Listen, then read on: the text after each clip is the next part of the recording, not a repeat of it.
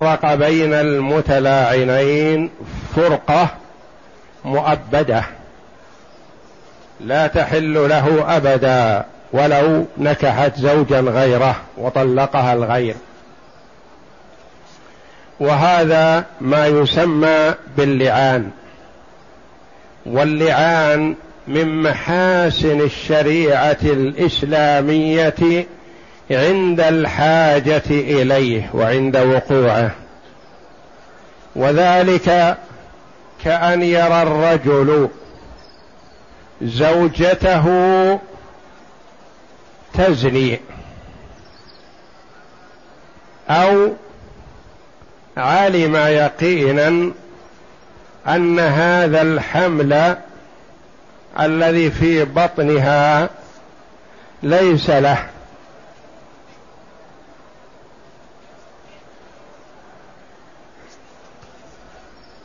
ورمي الرجل أو المرأة بالزنا من أي شخص آخر. من قذف آخر بالزنا ألزم بإحضار البينة. أربعة شهود. يشهدون أنهم رأوا ذكره في فرجها كالرشاء في البئر وكالميل في المكحله فإن أحضر هؤلاء الشهود أقيم على المرأة حد الزنا حسب حالها. إن كانت بكرا فجلد مئة وتغريب عام. وإن كانت ثيبا فالرجم بالحجارة حتى الموت. وهذا لحماية أعراض المحصنين والمحصنات. فمن قال فلان زاني أو فلانة زانية قيل له قف. أحضر الشهود. فإن أحضر الشهود برئ وأقيم عليها أو عليه الحد. وإن عجز عن إحضار الشهود أقيم عليه حد القذف وهو ثمانون جلدة حتى لا يتجرأ أي شخص على رمي أي امرأة محصنة أو أي رجل محصن بالزنا. هذا بالنسبة لعموم الناس فيما بينهم. إذا عرف المرء أنه سيحضر الشهود الأربعة تكلم وإلا فيصمت. ولو رأى يصمت. وأما بالنسبة للزوجين فإذا رأى الزوج الشيء الفظيع فهو بين أمرين عظيمين. إن سكت سكت على أمر عظيم. ولد ليس له يحتضنه ويكون واحد من أولاده الأمر فظيع. أو رمى امرأته بالزنا ولم يستطع الإحضار الشهود أقيم عليه الحد. وإن قتل الزوج الرجل الزاني بين فخذي المرأة أقيم عليه حد القصاص. ما لم يثبت فالأمر فظيع.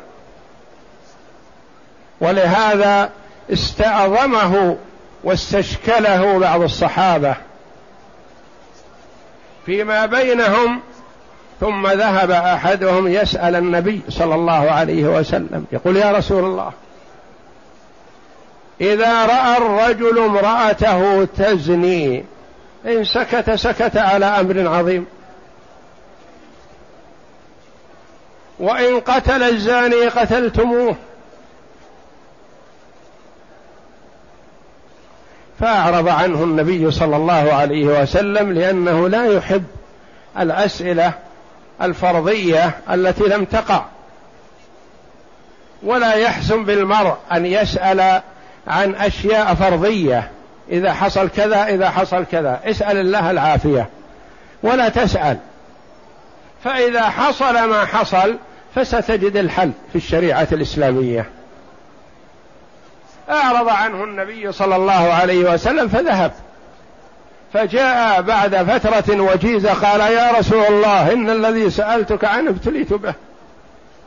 كما يقول القائل إن البلاء موكل بالمنطق ابتلي به. رأى امرأته على حالة سيئة. فأنزل الله جل وعلا الفرج للزوجين الاثنين. لا ضير على واحد منهما وفيه الخلاص لهما مما وقع فيه. وهو اللعان. فاللعان لا يكون إلا بين زوجين.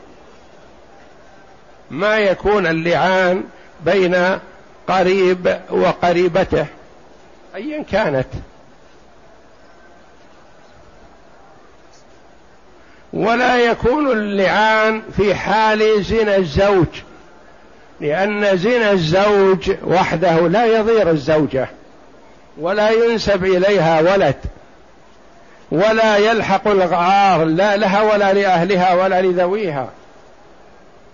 بخلاف زنا الزوجة فهي تلحق العار بأهلها وبالزوج وذويه وتلحق بهم ما ليس منهم فالأمر فظيع. فجعل الله جل وعلا الفرج والمخرج وحمى كل واحد من الزوجين من تسلط الآخر بناء على وسوسة أو نحو ذلك. لأن الرجال ليسوا على حد سواء بعضهم يتوهم الشيء ثم يجزم به وهو وهم وليس بحقيقة. وبعض الرجال عنده زيادة شكوك وبعض الرجال عنده وسوسة. لو سمع صوت طائر أو قط أو دجاجة أو شيء ما قال هذا رجل عند زوجتي. فالرجال ليسوا على حد سواء وكذا النساء فشرع الله جل وعلا اللطيف الخبير بأحوال عباده ما يحمي كل واحد منهما من تسلط الآخر. فقد تكون المرأة سيئة الخلق سيئة ضعيفة الدين تدخل على القوم ما ليس منهم. فكيف يتخلص منه الرجل الذي يريد أن يصون نفسه وذريته؟ يتخلص من هذا المولود باللعان فلا يلحقه. المرأة قد تكون طاهرة نظيفة. لكن بناء على شكوك ووسوسة من الرجل. فيلاعنها الرجل بناء على شكوك منه فيقام عليها الحد. أحد الرجم بشهادة زوجها؟ لا. ترد عليه بمثل شهادته بأنه كاذب وتسلم هي من ما يلزم أن يقام عليها الذي هو حد الرجم وذلك بالشهادة. اولا إذا رمى الرجل امرأته بالزنا. اولا يحرم عليه أن يرميها بالزنا إلا إذا تيقن ذلك يقينا لا إشكال فيه. فإذا تيقن هذا مثل رؤيته للشمس حينئذ من حقه أن يرمي الزوجة بالزنا وينفي ولدها المحمول به هذا لأنه ليس له. فيشهد على نفسه أربع شهادات بالله إنه لمن الصادقين فيما رماها به من الزنا. وأن هذا الولد ليس له. ويشهد الخامسة بأن لعنة الله عليه إن كان من الكاذبين فيما رماها به من الزنا. فحينئذ ينتفي الولد منه. ولا يكون له. ثم المرأة إن أقرت بعد شهادات الرجل هذه الخمس أقيم عليها الحد. وإن نكلت يعني امتنعت من الشهادات ولم تقر فتحبس حتى يتبين الأمر. وعند بعضهم يقام عليها الحد بنكولها. وإذا علمت ببراءة نفسها فتشهد أربع شهادات بالله إنه لمن الكاذبين فيما رماها به من الزنا. وتشهد الشهادة الخامسة بأن غضب الله عليها إن كان من الصادقين. فشهادته الخامسة هو باللعنة يلعن نفسه واللعن والعياذ بالله هو الطرد والإبعاد من رحمة الله.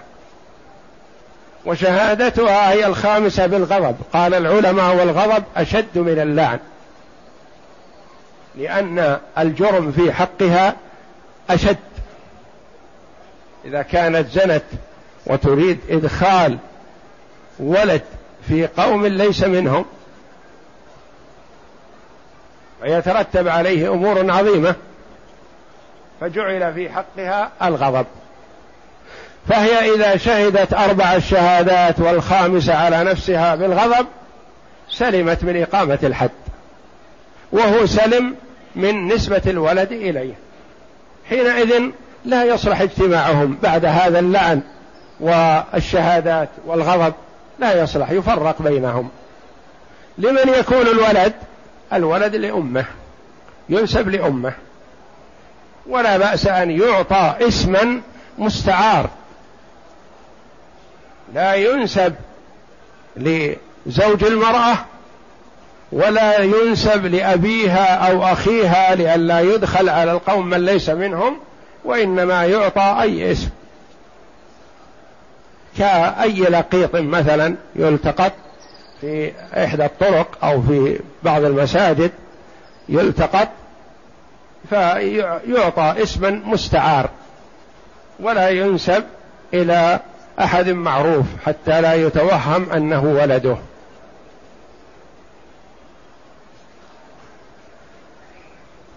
فاللعان لا يكون إلا بين زوجين. ولا بد أن يكون الرجل متيقن مما يشهد به وإلا حرام عليه أن يرمي زوجته وأم أولاده بما لا يليق. ثم هي بعد شهاداته إن كانت تعرف سلامتها من ما رميت به فتشهد. أربع الشهادات إنه لمن الكاذبين والخامسة أن غضب الله عليها إن كان من الصادقين كما نص الله جل وعلا في أول سورة النور.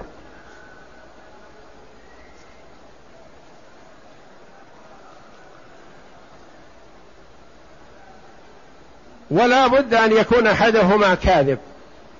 لا بد أن يكون لأنه لا يمكن أن تكون زنت ولا زنت. لا يمكن أن تكون حملت من الزنا وما حملت من الزنا. ما يمكن. هذان ضدان. فيعظهما القاضي. هل منكما من تائب؟ من تاب وتراجع. فالله جل وعلا يتوب عليه. فإذا تاب الرجل مثلا يقام عليه حد القذف. إلا إن سمحت زوجته لأن الحق لها. وإن أقرت المرأة أقيم عليها الحد حسب حالها. إن كانت بكرا جلد مئة وتغريب عام وإن كان الثيب مثلا فالرجم بالحجارة حتى الموت. ولا شك أن عذاب الدنيا مهما يكون من شدته وعظمه فهو أسهل وأخف من عذاب الآخرة. والنبي صلى الله عليه وسلم وعظهما قبل الشهادة ووعظهما بعد الشهادة وبين لهما أن عذاب الدنيا أهون من عذاب الآخرة. عذاب الدنيا بالنسبة للرجل إقامة حد القذف إن لم تتنازل الزوجة. وبالنسبة للمرأة حد حد الزنا بكرا كانت أو ثيبة. قد تكون بكر يعني عقد عليها زوجها فأتاها وهي تفعل الفاحشة. وقد تكون بكر فحدها حد البكر. ما يلزم أن تكون ذات زوج وحدها حد الثيب لا. تكون ذات زوج وحدها حد البكر. أو حد الثيب إن كانت ثيبا وفاوت الله جل وعلا بين الحدين لأن البكر الصغيرة قد تجهل فجعل الله جل وعلا حدها أخف. والثيب التي أدركت وعرفت وعلمت إذا أقدمت على الفعلة الشنيعة جعل الله جل وعلا حدها الرجم بالحجارة حتى الموت ليكون زاجرا عظيما لكل من تسول له نفسه الفعل السيء. وهذا الحديث مبني على الحديث السابق الذي حصل بالفعل فعبد الله بن عمر رضي الله عنه يبين ما حصل في عهد النبي صلى الله عليه وسلم إشارة إلى الحديث السابق الذي جاء يسأل النبي صلى الله عليه وسلم فأعرض عنه ثم جاءه بعد هذا وقال إن الذي سألتك عنه قد ابتليت به. فقال فأنزل الله فقال النبي صلى الله عليه وسلم قد أنزل الله فيكما قرآن وهو آية اللعان والذين يرمون أزواجهم ولم يكن لهم شهداء إلا أنفسهم فشهادة أحدهم أربع شهادات بالله إنه لمن الصادقين. والخامسة أن لعنة الله عليه إن كان من الكاذبين. ويدرأ عنها العذاب أن تشهد أربع شهادات بالله إنه لمن الكاذبين. والخامسة أن غضب الله عليها إن كان من الصادقين. يقول عبد الله بن عمر رضي الله عنهما فأمرهما رسول الله صلى الله عليه وسلم فتلاعنا. يعني أتيا بهذه الشهادات المقرونة باللعن في ال... بحق الرجل والغضب بالنسبة لحق المرأة وسمي لعان لما اشتمل عليه من اللعن مع أنه اشتمل على الغضب لكن اللعن أولا ورد في الآيات وهو في حق الزوج فسمي به والله أعلم.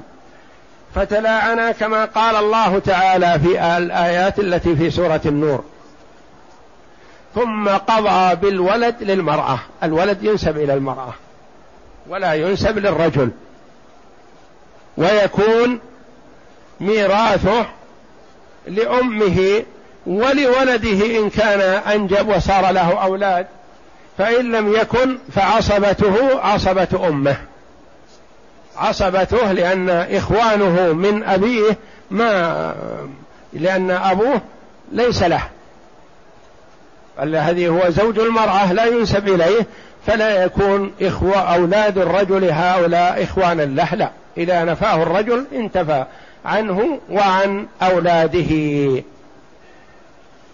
فيكون عصبته عصبة أمه.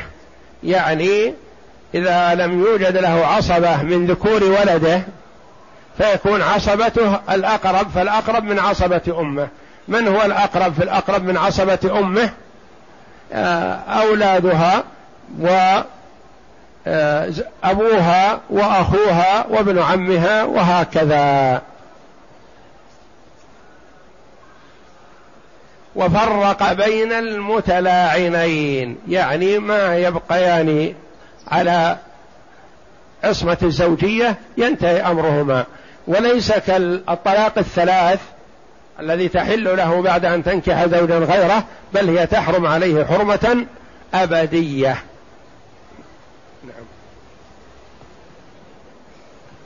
المعنى الإجمالي في هذا الحديث يروي عبد الله بن عمر رضي الله عنهما أن رجلا قذف زوجته بالزنا وانتفى من ولدها وبرئ منه فكذبته في دعواه ولم تقر على نفسها فتلاعنا بأن شهد الزوج بالله تعالى أربع مرات أنه صادق في قذفها ولعن نفسه في الخامسة ثم شهدت الزوجة بالله أربع مرات أنه كاذب ودعت على نفسها بالغضب في الخامسة. فلما تم اللعان بينهما فرق بينهما النبي صلى الله عليه وسلم فرقة دائمة وجعل الولد تابعا للمرأة منتسبا إليها منقطعا عن الرجل غير منسوب إليه. ما يؤخذ من الحديث أولا ثبوت حكم اللعان حينما يرمي الرجل زوجه بالزنا وتكذبه. يعني إذا رماها بالزنا ولم تكذبه فينظر في حالها. إن كانت مكرهة فلا شيء عليها. وإن كانت مطاوعة فيقام عليها الحد. ثانيا إذا تم اللعان انتفى الولد الملاعن على نفسه من أبيه وصار منسوبا إلى أمه فقط. لأنه ليس لأبيه ولا يسمى أبوه لأنه وإنما هو زوج المرأة. هو زوج المرأة وليس بأبيه. نعم.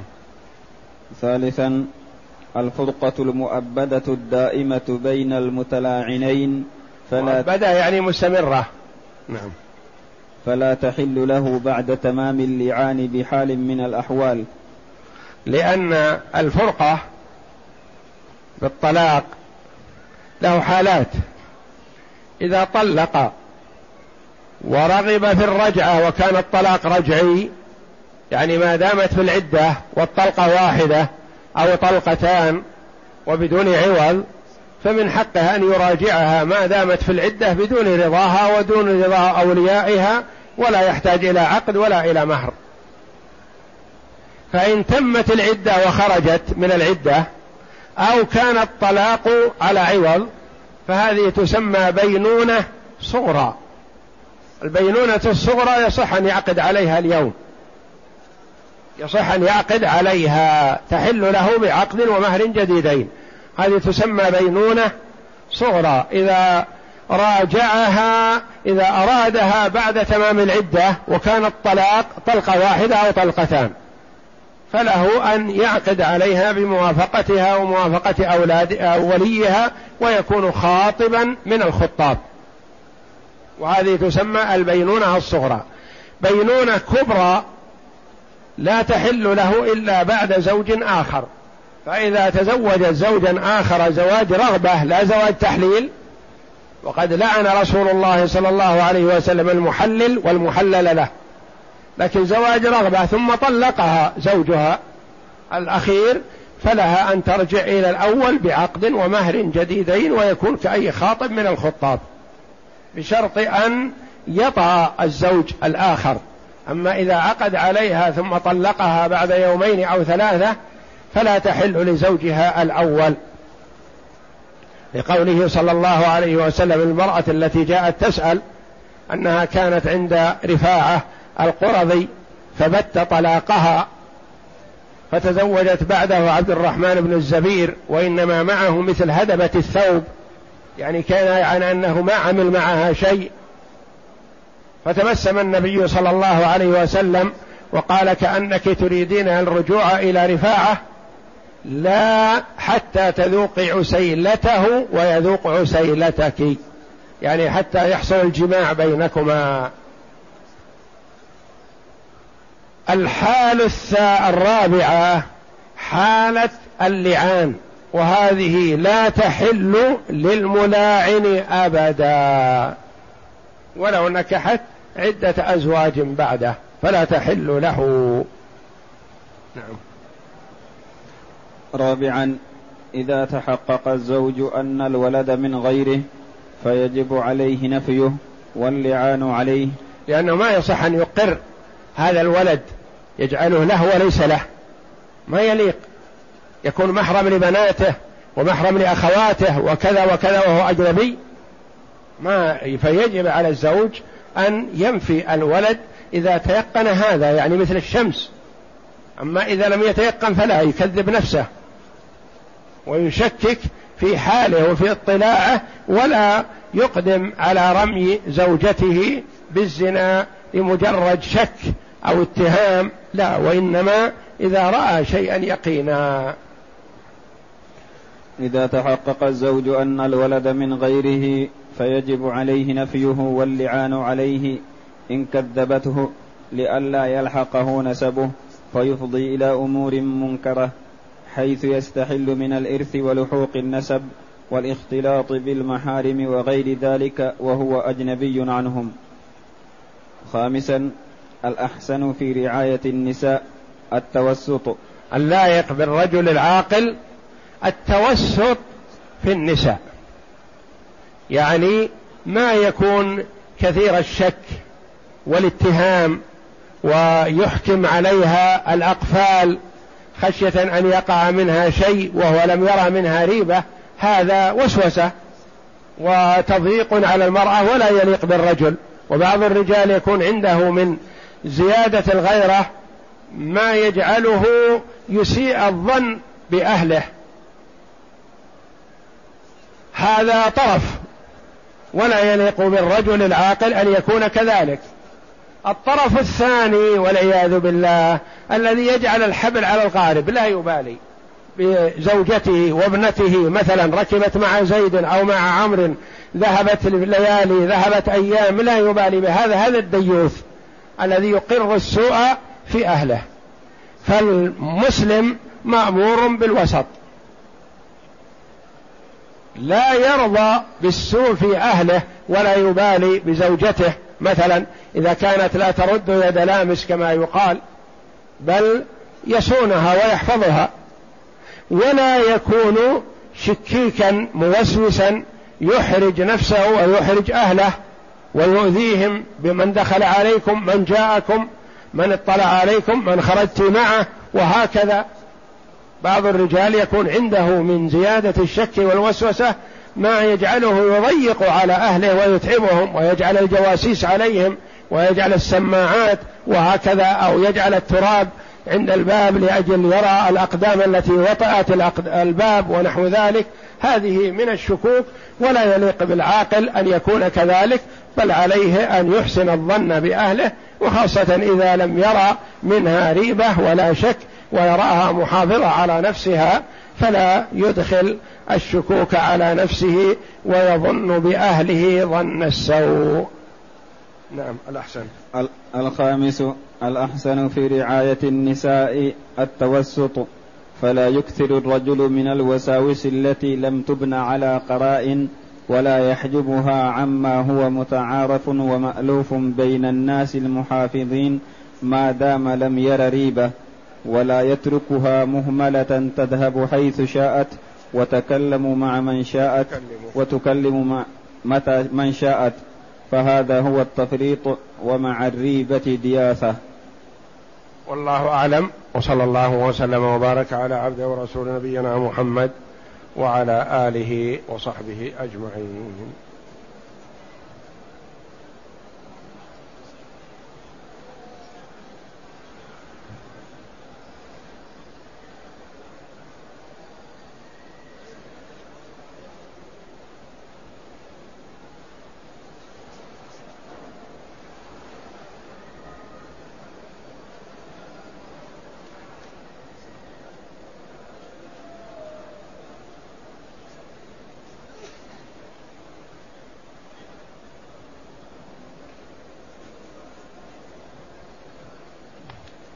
يقول السائل لماذا قلتم إذا كانت بكرا ومع أنها متزوجة؟ نعم أنا ذكرت هذا قلت قد تسمى بكر قد يعقد عليها ولا يأتيها. قد وجد مثلا من يعقد عليها ويمكث سنة وأكثر من سنة ما أتى زوجته. فقد يحصل منها ما يحصل في هذا الأثناء فتكون يعني إذا أقيم عليها الحد أقيم عليها حد البكر لأنها ما أتاها زوجها. لأنها لا تزال بكر. والثيب هي المرأة الموطوءة بعقد صحيح.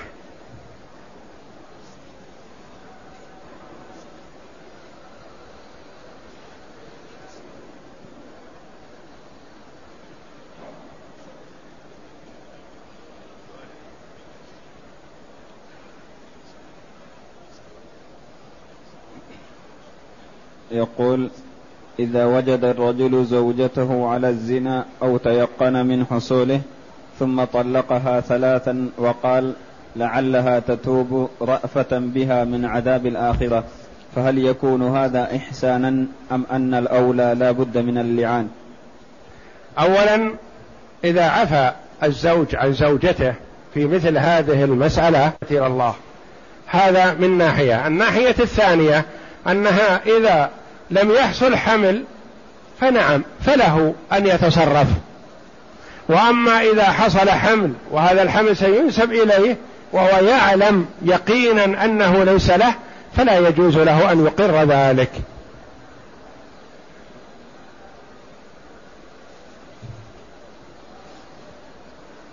يقول هل يجوز للمرأة أن تعفو على زوجها في الحد والرسول صلى الله عليه وسلم قال لزيد في الحديث المخزومية أتشفع في حد من حدود الله؟ نعم يجوز للزوجة أن تعفو عن زوجها في حد القذف لأن الحدود على نوعين حد لحق الله تعالى كالزنا وكشرب الخمر هذا ما في عفو. إذا ثبت يقينا. وحد لحق الشخص لحق المقذوف. رجل قال لآخر مثلا تعال يا زاني. قذفه ورماه بالزنا. هذا المقول له هذا القول بالخيار. إن شاء أوقف صاحبه عند حده وقال له أثبت ما تقول وإلا فأنا أطالب بحقي إقامة الحد عليك لأنك قذفتني بشيء أنا منه بريء. وإن شاء قال سامحك الله. أنا أعفو. فهذا حق له لأن حق القذف حد القذف حد حق للمقذوف. إذا تجاوز سمح. وأما حقوق الله جل وعلا فلا يعفى فيها. مثل حد السرقة. مثل حد السرقة حق من حقوق الله جل وعلا وهو الذي قال فيه عليه الصلاة والسلام تعافوا الحدود فيما بينكم فما بلغني من حد فقد وجب. الحدود التي لله. وذلك أن صفوان أحضر رجلا سرق رداءه. فسأل النبي صلى الله عليه وسلم الرجل فاعترف. قال عليه الصلاة والسلام اذهبوا به واقطعوه. اقطعوا يده. قال يا رسول الله أنا عفوت. صاحب الرداء الذي مسروق منه سمح قال ما أرضى ما أحب أن تقطع يده من شر ردائي أنا عفوت. فقال عليه الصلاة والسلام تعافوا الحدود فيما بينكم فما بلغني من حد فقد وجب. وقال صلى الله عليه وسلم هل قبل أن تأتيني به؟ يعني قبل أن يثبت الحد اسمح أنت. مثلا إذا سرق مالك مثلا وعرفت أن فلان هو السارق وعرفت أنه كسر الباب وأنه كذا وأنه كذا ولزم مثلا يعني توفر شروط القطع في حقه. لكن تقول لو رفعته للحاكم قطعوا يده. وأنا ما أحب أن تقطع يده مشان مالي. أنا أسامح. فهذا في عفو لأنه ما ثبت الحد. لكن ثبت الحد ما في مسامحة. والرسول عليه الصلاة والسلام غضب على أسامة رضي الله عنه وهو حبه وابن حبه. فمن أحب الخلق إلى النبي صلى الله عليه وسلم أسامة ابن زيد, ابن زيد رضي الله عنه. وكان الرسول يحبه ويحب أباه.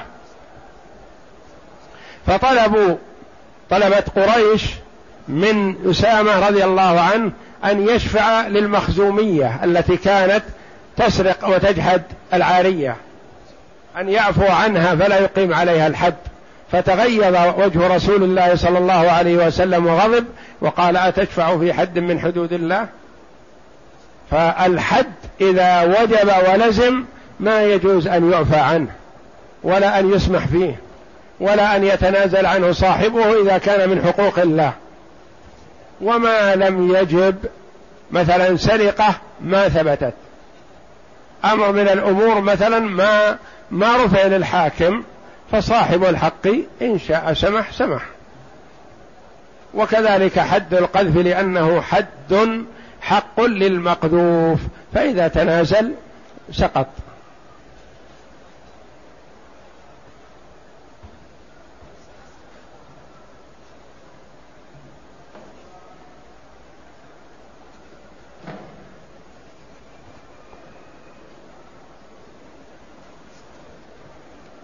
يقول قراءة سورة الفاتحة واجبة في الصلاة فما الحكم في الصلاة إذا كانت جهرية؟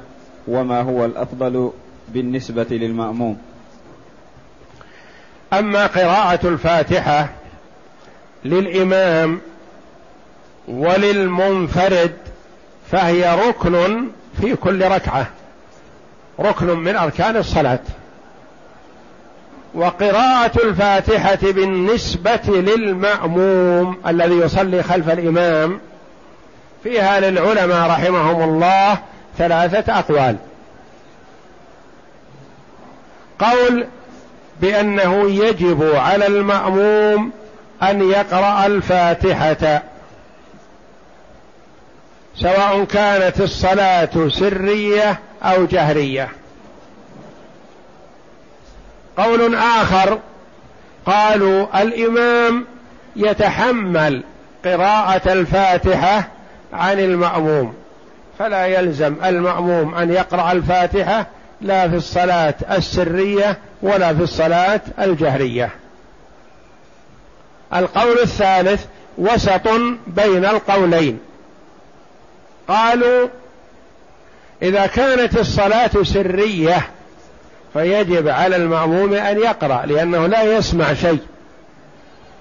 وأما إذا كانت الصلاة جهرية كصلاة المغرب والعشاء والفجر فيكتفي المأموم بقراءة الإمام لأنه يسمع قراءة الإمام ويؤمن عليها. يؤمن على قراءة الإمام فكأنه قرأ. فتأمينه على القراءة يكفيه. ثلاثة أقوال. والأولى للمأموم خروجا من الخلاف أن يحرص على قراءة الفاتحة في سكتات الإمام وبين قراءة الإمام الفاتحة والسورة التي تليها وإن أسرع في الاستفتاح قبل أن يشرع الإمام في القراءة فيقرأ ولو قطع الفاتحة. يعني لو قرأها مقطعة قرأ جزءا منها في أول ثم في الوسط ثم في الأخير وهكذا.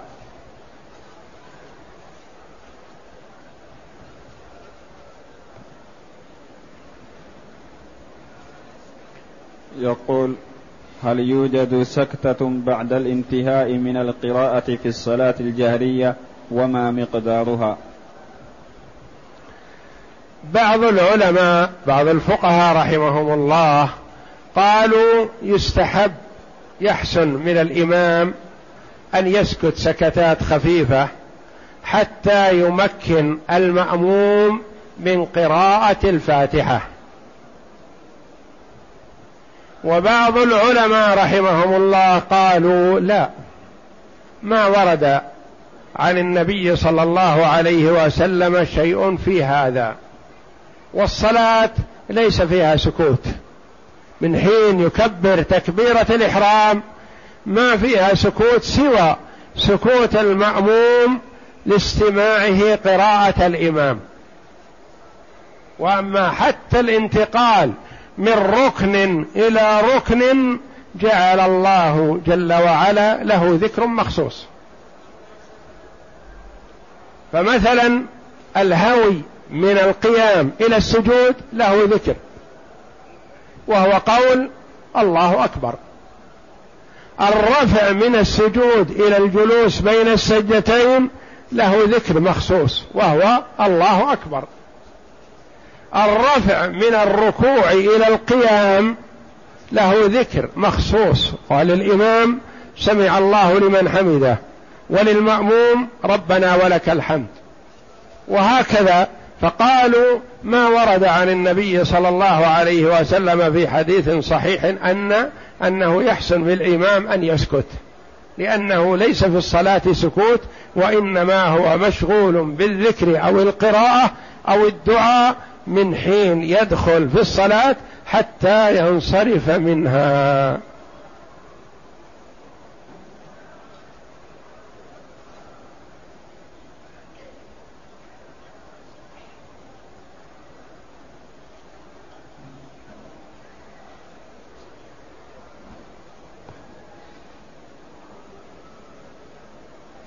يقول من المعروف أن أفضل صفوف النساء آخرها وحيث أن في الحرم مكان مخصص للنساء هل يكون الحكم نفسه؟ نعم هذا الحديث حديث صحيح.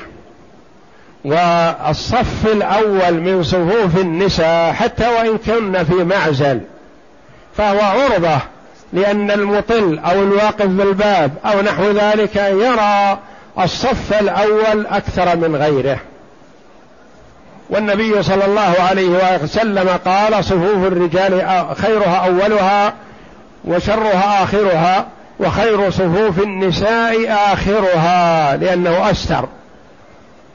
وأبعد عن رؤية الرجال.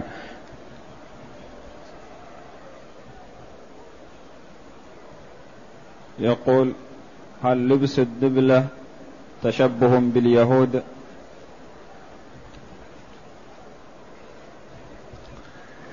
لبس الذبلة أو الدبلة هذا تشبه بالأجانب والغرب.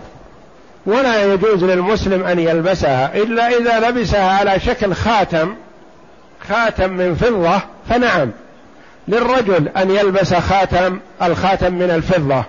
أما إذا كانت على شكل ما يلبسه الكفار فلا يجوز للمسلم أن يتشبه بهم في لبس شيء ما.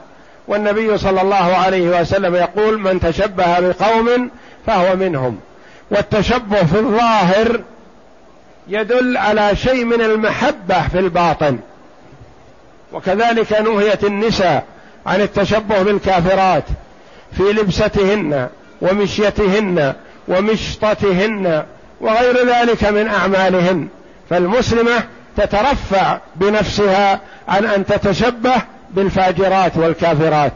وكذلك الرجل يترفع بنفسه عن أن يتشبه بالكفار. وغالبا التشبه يحصل من الضعيف يتشبه بالقوي. ولا يجوز للمسلم أن يستشعر الضعف أمام الكفار.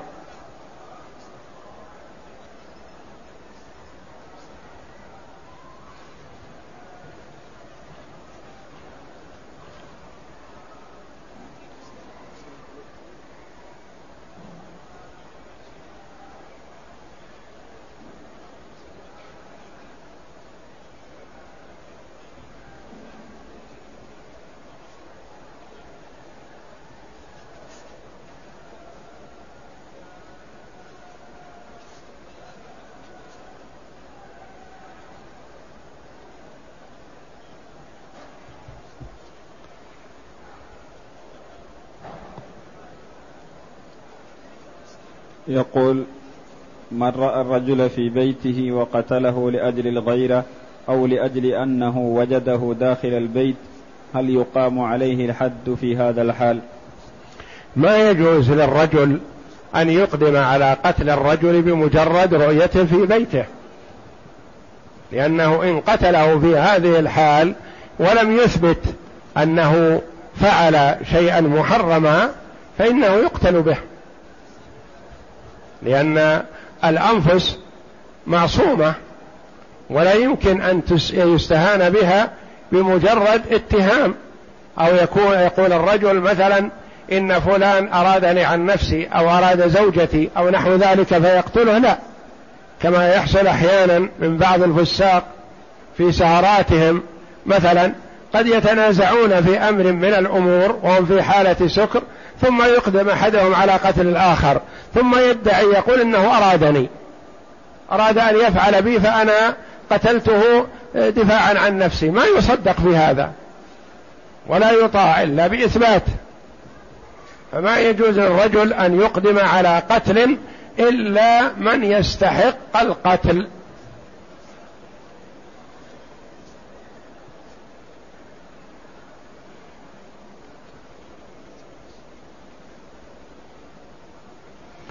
يقول ما حكم طواف الوداع للعمرة؟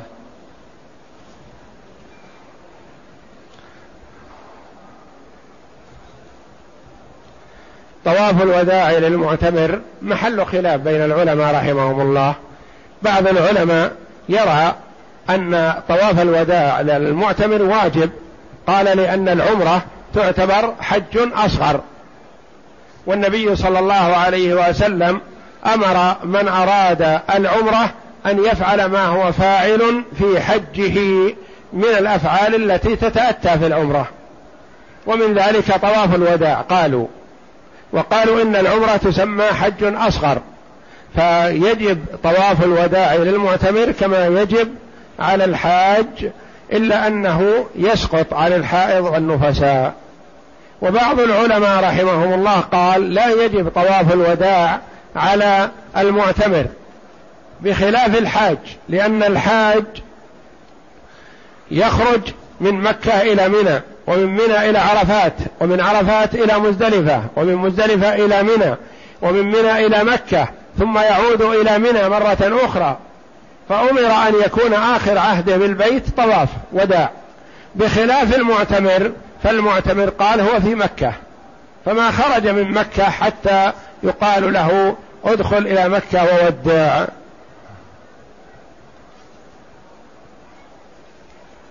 ويقول هل تختص ركعتا الطواف بطواف العمرة أو هو في كل طواف؟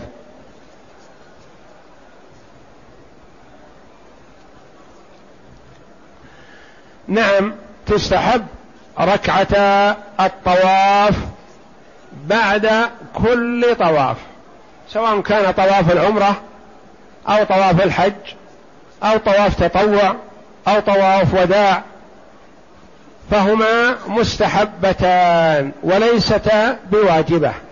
ليست بواجبة فالطواف يصح بدونها على ما قرره كثير من العلماء لكنها مستحبة. ولا يلزم أن تكون في المسجد الحرام بل إذا صلاها خلف المقام فحسن. أو صلاها في أي ناحية من نواحي المسجد هذا شرفه الله فحسن. أو صلاها في بيته يعني يطوف للوداع ويخرج. أو يطوف طواف تطوع ويخرج. فإذا وصل إلى بيته صلى سنة الطواف مثلا. أو كان مودعا وخارجا من مكة مثلا طاف للوداع وخرج. فلما تجاوز مكة نزل وصلى ركعتي الطواف صحا. لأنه ورد أن عمر رضي الله عنه طاف للوداع وخرج. فلما كان بذي طوى يعني خارج مكة نزل وصلى سنة الطواف.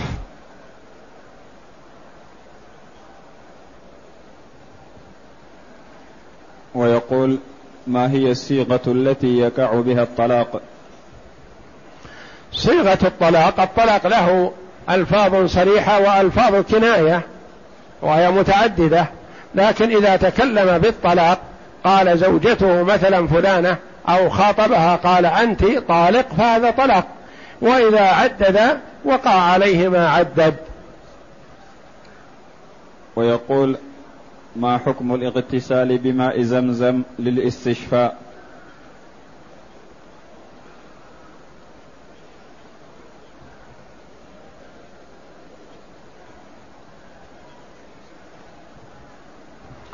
الاغتسال بماء زمزم لا بأس به. إنما الخلاف بين العلماء رحمهم الله في الاستنجاء وغسل النجاسة بماء زمزم. قال كثير من العلماء لا يجوز هذا تكريما له. وبعض العلماء أجاز هذا عند الحاجة وقال إن ماء زمزم ليس بأفضل من الماء النابع بين أصابعي النبي صلى الله عليه وسلم والصحابة رضي الله عنهم توضأوا بهذا الماء واغتسلوا وغسلوا ما يحتاج إلى غسل. فالمسألة خلافية والأولى تنزيه ماء زمزم عن الاستنجاء به أو عن غسل النجاسة.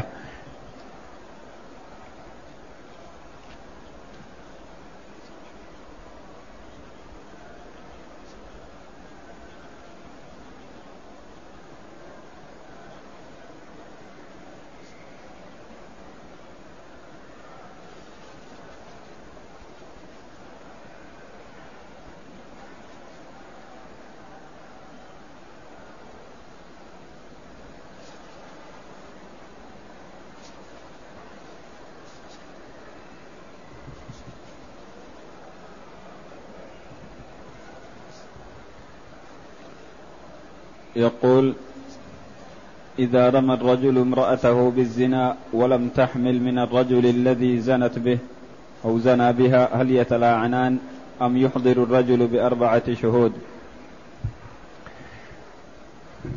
له له حق اللعان حتى ولو لم تحمل. يعني إذا رماها بالزنا خشية أن يقع إذا كان اطلع على شيء يقين مثلا خشية أن يتبين الزنا فيما الحمل فيما بعد أو نحو ذلك ويريد أن يتخلص منها ما دامت بهذا الصفة فيصح له أن يلاعن حتى ولو لم تحمل منه.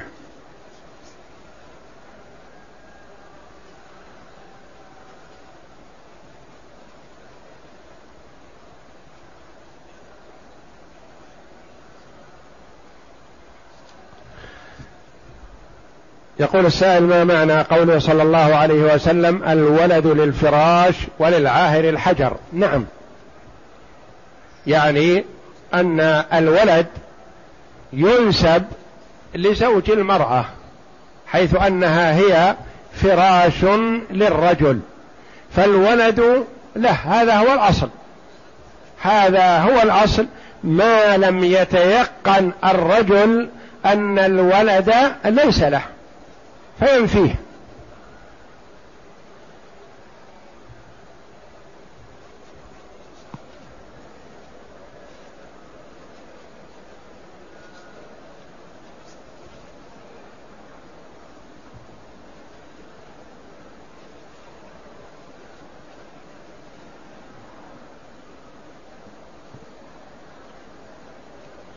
يقول قامت أمي بكتابة حقها من زوجها لأحد لأحد أبنائها فهل على هذا الولد من من وزر؟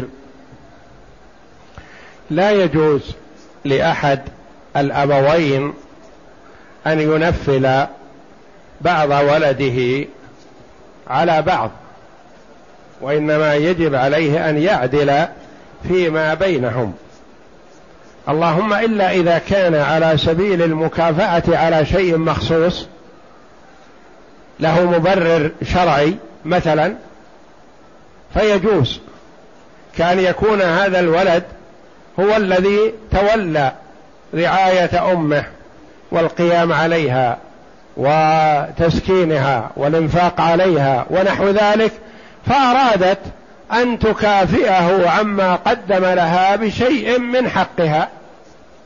فمن حقها ذلك. أما إذا كان تمثيل لأجل المحبة أو لأنه الصغير أو لأنه الكبير أو نحو ذلك فهذا ليس ممرر كذلك الوالد مثلا إذا أراد أن يعطي ولده شيئا من المال لأن الولد كان يعمل ويعطي والده ما يجمع أو كان يعمل مع والده ولم ينفرد بمال وحده بينما إخوته الآخرون يشتغلون لأنفسهم. فأراد الوالد أن يعطي الولد مقابل عمله معه أو مقابل ما دخل عليه من المال. أو الوالد أراد أن يعطي البنت ما دخل عليه من مهرها كأن يكون أخذ من مهرها شيئا ما حال حاجته فأغناه الله فأراد أن يرد على ابنته ما أخذ من مهرها. فإذا كان هذا العطاء مقابل شيء ما فلا بأس. وأما إذا كان لأجل المحبة فلا يجوز. أو مثلا لكونه يشتغل بطلب العلم وأولاده الآخرون يشتغلون بالكسب فأعطاه لأنه طالب علم. أو قال لولده مثلا من يحفظ القرآن منكم فله عندي كذا. فحفظ احدهم القرآن فأعطاه مكافأة على حفظه فهذا له مبرر شرعي يجوز.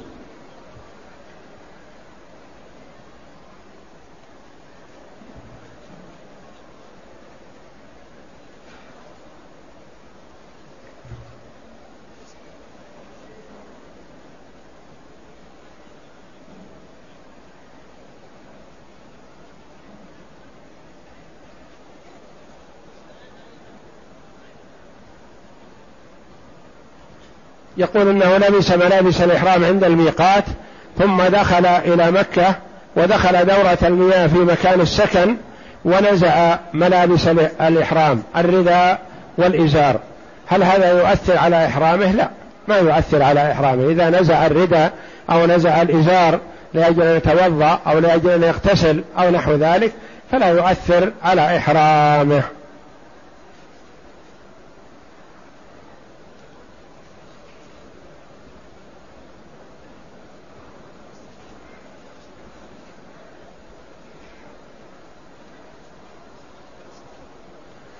يقول عندي مبلغ من المال تجمع عن طريق التوفير كل شهر عشرة آلاف مثلا فأصبح الآن ثمانين ألف فكيف الزكاة؟ لك فيه طريقتان. إن شئت المقاصة والمحاصة ولا تزيد الفقراء عن حقهم شيء فالواجب حينئذ أن تزكي كل مبلغ إذا حال عليه الحول. ما حال عليه الحول في رمضان تزكي في رمضان. ما حال عليه الحول في شوال تزكي في شوال. وهكذا. وإن شئت الطريقة الأسهل والأسلم وتعطي من نفسك لإخوانك الفقراء تجعل لك حول شهرا في السنة هو حولك مثلا. هو تمام الحول مثلا. تنظر في رمضان مثلا. ما بين يديك من الأموال التي تزكى تزكيه. سواء كان له سنة أو لم يكن له إلا شهر. فتزكي الجميع وهذا أبرأ وأسلم وتعطي من نفسك. يعني تحصي ما عندك وتزكيه كله. ما حول ما حال عليه الحول وما لم يحل. والله أعلم. وصلى الله وسلم وبارك على عبده ورسول نبينا محمد وعلى آله وصحبه أجمعين.